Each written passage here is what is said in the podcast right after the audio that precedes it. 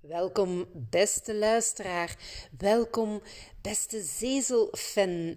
Welkom bij alweer een nieuwe aflevering van Sarah Pieters, de podcast.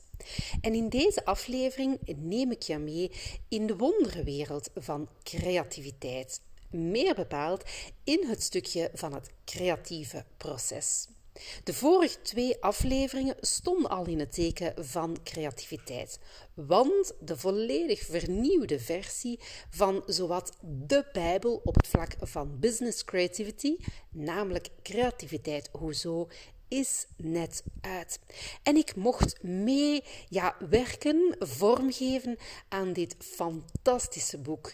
Ehm, een boek ja, waar dat ik zelf toch ja, nu twee jaar en een half bijna aan heb meegewerkt. Zowel inhoudelijk als ook de visuals en al het fotomateriaal. Dus uh, ja, ik vond het tijd om hier dus een reeks over op te nemen. En in de vorige twee edities van mijn podcast had ik het al over de creatieve mindset en de creatieve vaardigheden. Misschien nog eventjes heel snel als um, opwarmer, als herinnering voor diegenen die al naar die afleveringen luisterden.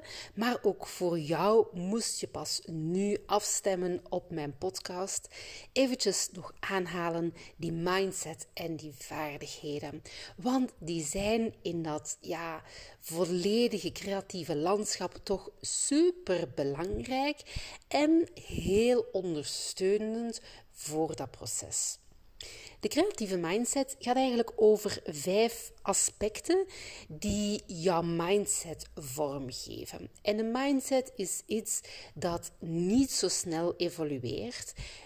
Natuurlijk wel door jouw leven, door allerlei ervaringen, kan je daar ja, kleine veranderingen in zien.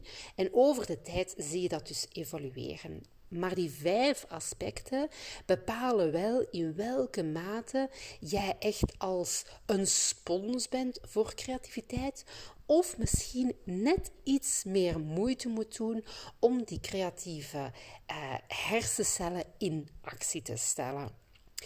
En die vijf aspecten, heel kort, ik lijst ze nog eens eventjes op, eventjes op zijn nieuwsgierigheid positiviteit in plaats van negativiteit, um, intuïtie, vertrouwen en doen in plaats van denken. Die mindset is één stukje van het verhaal. Een tweede stukje zijn de vaardigheden. En de vaardigheden zijn net die skills die je op veel snellere manier kan gaan versterken. Door regelmatig oefeningen te doen. En dat moeten echt geen hele moeilijke oefeningen zijn. Eerder de, de 7-minute workout elke dag doen. Of elke dag vijf minuutjes Duolingo doen op eenzelfde manier kan je ook je creatieve vaardigheden aanscherpen. En in de podcast van vorige week heb ik er een aantal uitgehaald, want in het boek Creativiteit Hozo hebben we er eh, negen naar voren geschoven. En dat vond ik net iets te veel voor in de podcast. Um, dus ik heb het licht geworpen op creatief waarnemen, het oordeel uitstellen of het ontdekken van ja maar in ja en, het flexibel associëren, het denken in alternatieven en verbeeldingskracht. In het boek vind je nog andere vaardigheden zoals empathie of uh, inspirerend communiceren of conceptueel denken. Andere vaardigheden die ook super belangrijk zijn om te oefenen, om te trainen, om ervoor te zorgen dat je gemakkelijker ideeën kan bedenken en dat die ideeën ook effectief de wereld, het daglicht mogen zien. Vandaag dus focus op dat creatief proces. En ook daar ga ik een beetje selectief zijn, want uh, het stukje creatief proces is ja, ruimschoots 150 pagina's in het boek Creativiteit Hoezo. Uh, ik heb geen zinsbedoeling die 150 pagina's te gaan voorlezen, op al die elementjes in te gaan. Um, daarvoor zou ik zeggen, koop het boek gewoon weg. Of uh, ja, misschien wil je wel een workshop bij jou op jouw kantoor. Dan kom ik met plezier een workshop geven over hoe je creativiteit in de praktijk brengt binnen jouw organisatie. Um, maar als het gaat over dat creatief proces, dan um, ja, zijn er een aantal zaakjes dat ik eruit wil halen. Een eerste superbelangrijk natuurlijk is ja, hoe ziet dat proces eruit? Hoeveel stappen telt dat? We hebben ervoor gekozen in het boek om het op te delen in drie grote blokken, drie grote stappen. De vraagfase, de ideefase en de actiefase. En dat is een beetje gebaseerd op al onze kennis, uh, ook mijn ervaring met bijvoorbeeld de Voort-innovatiemethode, met design thinking, met complex problem solving en natuurlijk ook mijn ervaring met mijn eigen Zezel-innovatiemethode. Bij het creatief proces zijn we dus uitgegaan van een eerste stukje, die vraagfase. En dat is ja, voor mij een super belangrijke.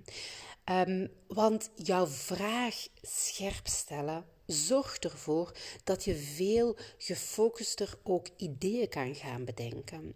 Als je niet juist bepaalt van, ja, waar wil ik nu ideeën voor gaan bedenken, dan ga je in het wildweg ideeën gaan opstellen en gaan bedenken. En dan gaat het ook heel moeilijk zijn om die terug te laten landen binnen jouw context, binnen jouw bedrijf.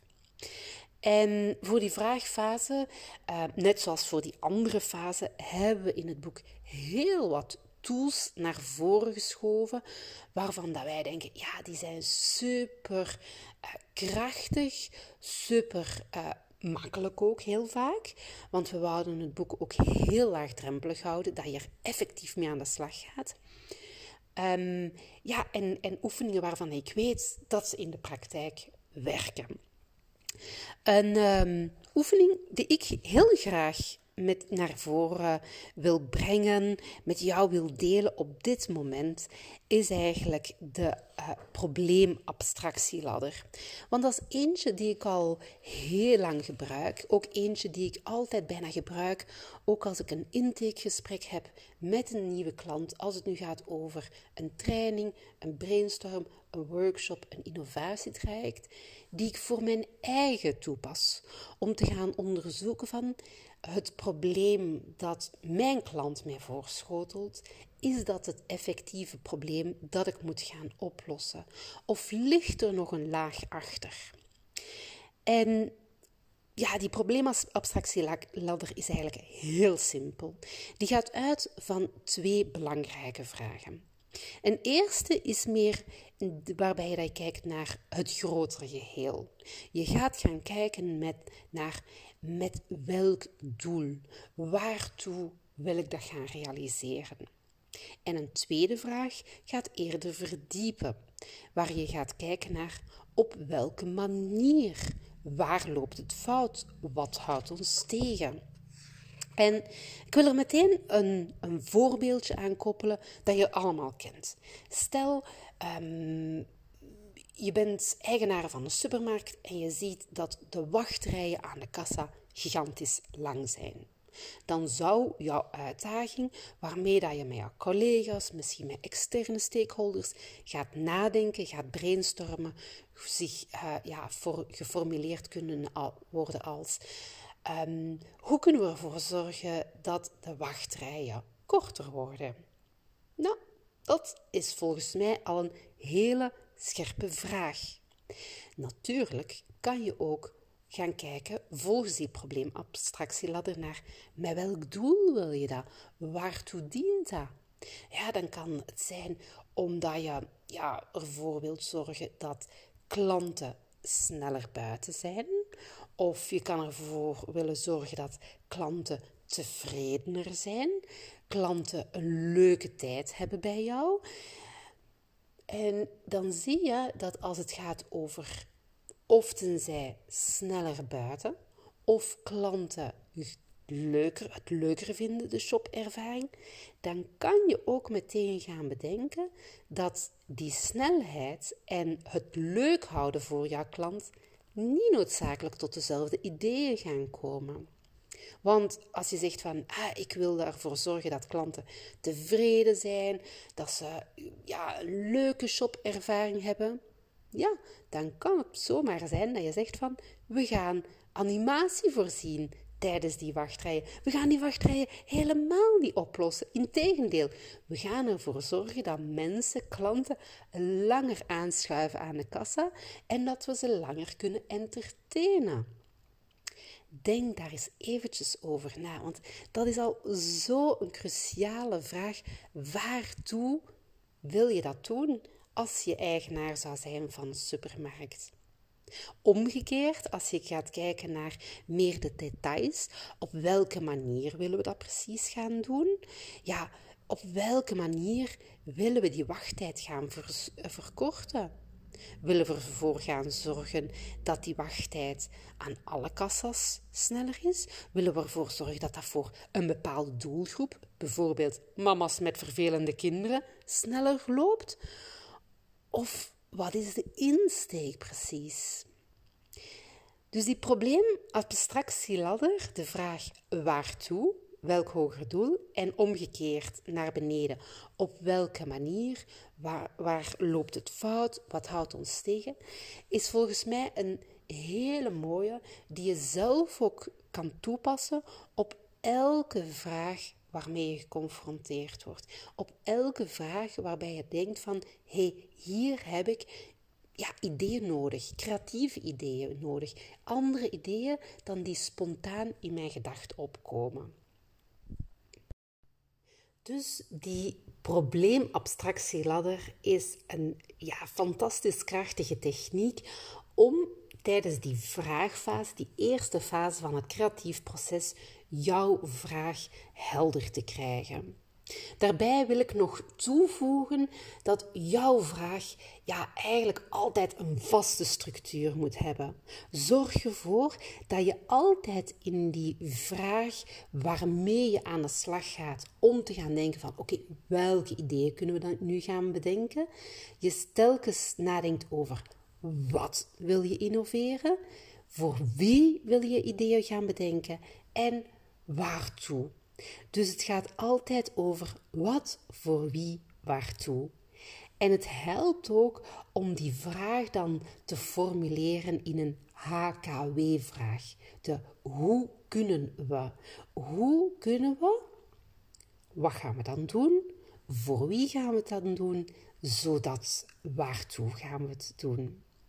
En met die instelling, met die HKW-structuur, ja, kan je altijd goed starten aan het idee genereren.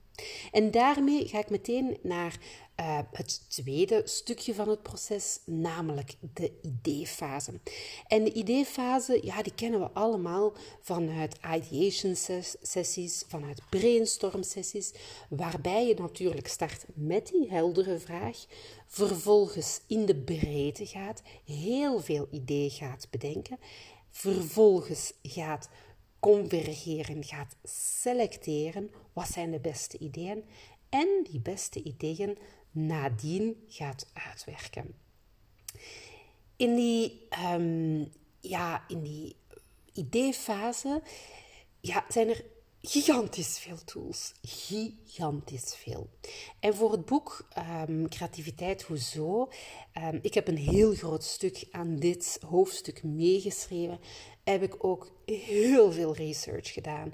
Gezocht naar wat zijn nu echt hele leuke, krachtige oefeningen om out-of-the-box ideeën te bedenken. Om ervoor te zorgen dat je net een stapje verder gaat in het bedenken van ideeën voor um, complexe problemen, voor uitdagende opportuniteiten. En we hebben natuurlijk ja, daar een gigantische selectie in moeten maken. Want we konden de lezer niet opzadelen met honderd verschillende tools. Ik denk dat we uiteindelijk een stuk of acht hebben geselecteerd voor het, uh, het divergeren, dus voor het bedenken van een ideeën, voor het genereren. Een stuk of vier voor het selecteren en vervolgens ook nog andere technieken voor het uitwerken van ideeën. En ja, weet je, ik ben al twintig jaar bezig met creativiteit en innovatie. Ik faciliteer al gigantisch lang uh, brainstorm sessies, creatieve sessies. Um, en toch, toch is er iets dat ik met jullie wil delen, wat misschien als een complete verrassing mag overkomen. Want als facilitator, en zeker als het gaat over dat idee genereren, die um, ideation fase, dan zijn we gewoon dat ja, als facilitator er allerlei fantastische tools naar boven gehaald worden. Um, dat het ja, een beetje soms aanvoelt als met de voeten vrolijk gaan stampen op tafel. Um, het voelt ook soms aan als heel veel chaos, heel veel energie, heel interactief. Om tot die out-of-the-box ideeën te komen. En don't get me wrong. De tools die we naar voren schuiven in het boek en waarmee ik zelf op pad ga, vind ik altijd heel krachtig om ervoor te zorgen dat die creatieve hersencellen nog net iets meer aangewakkerd worden, zodoende dat ook echt ja, radicale ideeën op die post-itjes belanden.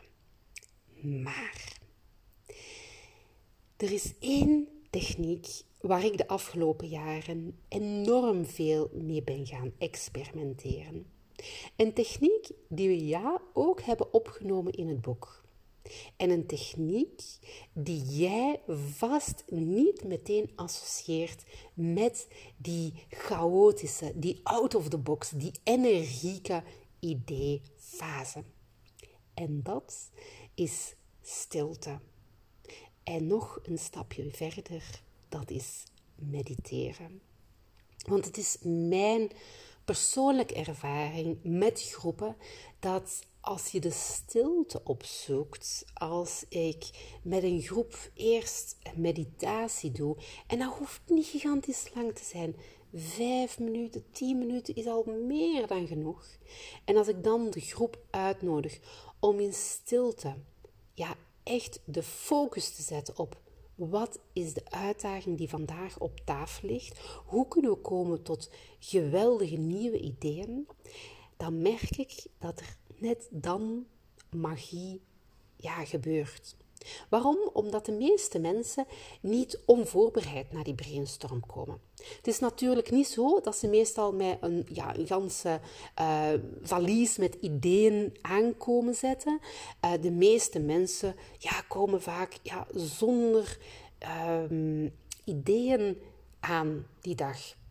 En toch weet ik dat omdat het topic al langer leeft in de organisatie, al langer genesteld is in de hoofden van de mensen, weet ik dat er al heel veel geprocessed wordt in ja, het achterhoofd, in het onderbewuste van mensen.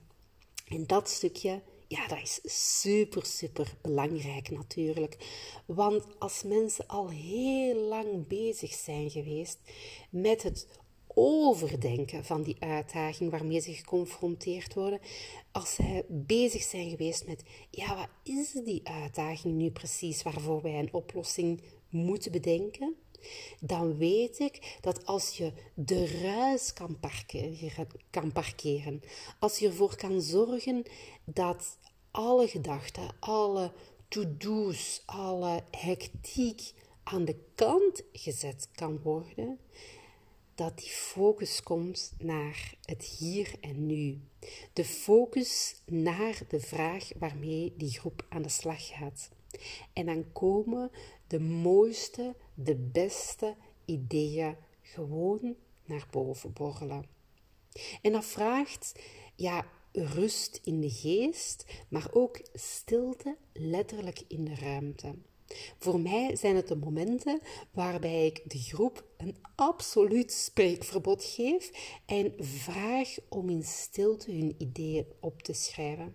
En als het eventjes kan, koppel ik dat aan een stiltewandeling, waarbij ik vraag om in de natuur een wandeling te maken en vanuit die natuur die, ja, die ideeën te laten opborrelen. En keer op keer zie ik hoeveel ja, magie er dan ontstaat. Niet door allemaal gekke en wilde en krachtige technieken in te zetten, maar echt door die stilte en rust op te zoeken. Ehm, natuurlijk, that's set. En absoluut, er zijn ook echt geweldige technieken. En die ik heel graag, ook, heel graag ook als toevoeging vervolgens ga gebruiken. Alleen merk ik dat eerst rust en stilte opzoeken om ideeën te genereren en vervolgens technieken gaan instellen, uh, in gebruiken zoveel krachtiger is. En ik daag je uit om het zelf eens toe te passen. Of ik daag je uit misschien met mij uh, in zee te gaan en het zelf te ervaren wat het doet. Want keer op keer, ik heb het gezegd, ik zie elke keer magie ja, naar boven komen. Zoals gezegd, ik ga dus niet op alle details in van elk van die fases. Ehm, wat ik wel misschien nog mee wil geven is natuurlijk dat die ideefase niet afgerond is als er 100 of 200 geweldige ideeën aan de muur hangen. Nee, absoluut niet. Na het divergeren moet je ook gaan convergeren. Moet je de juiste, de meest waardevolle ideeën gaan selecteren. En daar zijn ook weer heel wat ja, heel interessante tools. Misschien kom ik daarop op, een, uh, op terug tijdens een volgende podcastaflevering. Maar voor nu um, wil ik een laatste stukje uh, vanuit dat proces gaan belichten. En dat is de laatste fase, namelijk de actiefase. En in de actiefase is het ja, voor mij heel belangrijk dat je gaat kijken van hoe dat je ja, misschien twee of drie geweldige ideeën die je als groep hebt uitgekozen als dit zijn de topideeën die voldoen aan onze centrale vraag die we in het begin hebben gesteld in die eerste fase. Die gaan we nu ja, gaan uitwerken, gaan ervoor zorgen dat er draagvlak komt om die naar de markt te brengen, om die te gaan realiseren. Eén stukje dat daarin altijd bij mij een rode draad is, is het gebruik van een projectfiche. Want in een projectfiche ga je niet uh, zomaar je idee beschrijven in vijf, zes woorden op een post-itje. Nee, je gaat net dat laagje dieper gaan kijken naar, ja, wat is dat idee? Uh, hoe werkt dat? Wat zijn de voordelen? Wat zijn mogelijke nadelen? Wie hebben we nodig om dat idee te realiseren? En ook wat zijn die eerste stappen dat je moet ondernemen om dat idee te realiseren. Zo'n projectfiche is voor mij eentje die ik altijd gebruik, gebruik, gebruik tijdens een ideation om ideeën concreet te maken. Een tweede, en die gaat jou absoluut niet verbazen, eentje waar dat ik vervolgens ook super favoriet ben om ideeën ja, tot leven te brengen, om ervoor te zorgen dat er draagvlak komt, dat zotte ideeën ook effectief gerealiseerd worden, is natuurlijk het gebruik van, kan je het raden, een visual.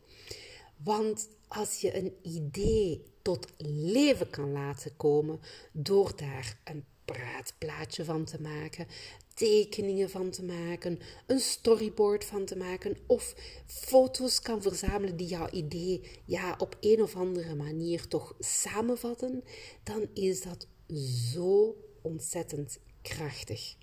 We weten allemaal hoe moeilijk het is een idee ja, over te brengen op iemand anders, dat wij iemand anders in zijn hoofd te laten nestelen als je niets ja, tastbaar hebt. En net dat visuele kan zo een geweldige ondersteuning zijn om jouw idee gemakkelijker te communiceren. Om ervoor te zorgen dat als je over dat idee praat van hoe kunnen we het werkelijk maken? Wat zijn de voordelen ervan? Waar zijn er misschien nog pitfalls? Dan maakt die visuals, of het nu in tekeningen is of in foto's, het zoveel makkelijker daarover samen te werken, om dat idee te laten groeien. En ik heb ook dat weer, zie ik telkens gebeuren in groepen. En ik heb het ook uh, onlangs in IJsland bij een bedrijfsbezoek ook gehoord. En ook daar weer geleerd van hoe belangrijk die visuals zijn. Een van onze uh, mensen die we bezochten in IJsland was namelijk Runner. En ik denk dat ik hem al eventjes heb aangehaald in een van de vorige podcasts. Maar Runner is de bedenker achter fish and chips. Niet de traditionele vis en uh, frietjes die in de frit gefrituurd zijn. Nee, echt wel uh, chips in een zakje aangevuld met gedroogde vis. Omdat gedroogde vis heel wat proteïne bevat, dus heel voedzaam zijn um, voor mensen. En waardoor dat je die ja, stek, die ongezond is, eigenlijk gezond maakt. En hij zei ook voor mij een cruciaal um, stap, een cruciale stap die ik heb gezet in ons succes, is om niet mijn idee uit te werken tot in de puntjes, maar het visueel te maken. En hij is er heel snel toe gekomen om te werken aan zijn verpakking. En zijn verpakking, daarmee ging hij naar de London Design Awards om dat voor te stellen nog voordat er iets in zat. Kan je het je voorstellen? En daarmee won hij ook de London Design Awards voor packaging. Ongelooflijk dus.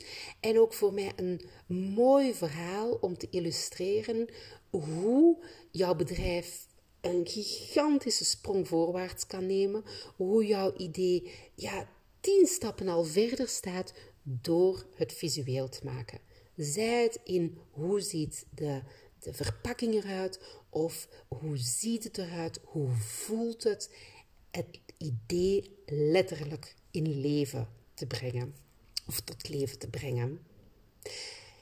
Voilà, dus het creatieve proces, um, ja, die vraagfase, ideefase en actiefase. Zoals gezegd, ik kan er nog uren en uren over doorpraten. Ik kan honderden tools uit mijn hoed toveren.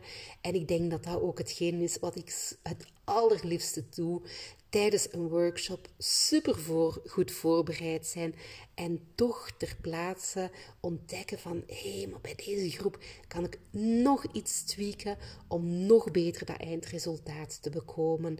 En dan in mijn, ja, mijn toolbox, in mijn tovergoed te gaan zoeken van ja, wat kan ik hier gaan inzetten? Ja, ik weet dat ik daar zelf altijd super enthousiast van word. En ook dat ik daardoor heel krachtige, heel effectieve workshops kan, mag faciliteren.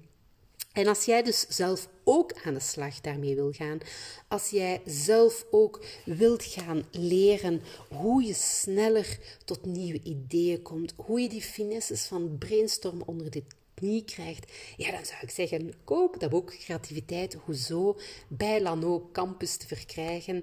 En ja, het is een uh, doe- en handboek, een leerboek, een oefenboek. Dus je wordt als lezer ook stap voor stap meegenomen in alle stukjes, zowel over die vaardigheden, over die mindset, als ook in dat proces. Ik wens je daar heel veel, ja, vooral plezier mee. En durf zeker bij mij aan de deur te kloppen als je denkt van hé, hey, maar daar heb ik nog een vraagje over. Of hoe doe je dit? Hoe kan ik dit beter nog gaan doen? Durf bij mij op het appel te komen. En voor nu, voor nu wil ik jou als luisteraar, misschien wel heel trouwe luisteraar, misschien was het de eerste keer dat je afstemde op deze podcast, heel erg bedanken voor jouw luisterend oor. En ja, het zou mij ook geweldig veel plezier doen als je even een review achterlaat bij Spotify, bij Apple Podcast of eventjes sterretjes geeft aan deze podcast. Want zo zorg jij er samen met mij voor dat meer mensen mijn podcast vinden en dat ik nog meer mensen uh, mag enthousiasmeren over die wonderwereld van creativiteit en innovatie hartelijk bedankt voor jouw luisteroren, voor jouw review alvast. En natuurlijk heel graag tot een volgende podcast. Tot volgende week. Dag!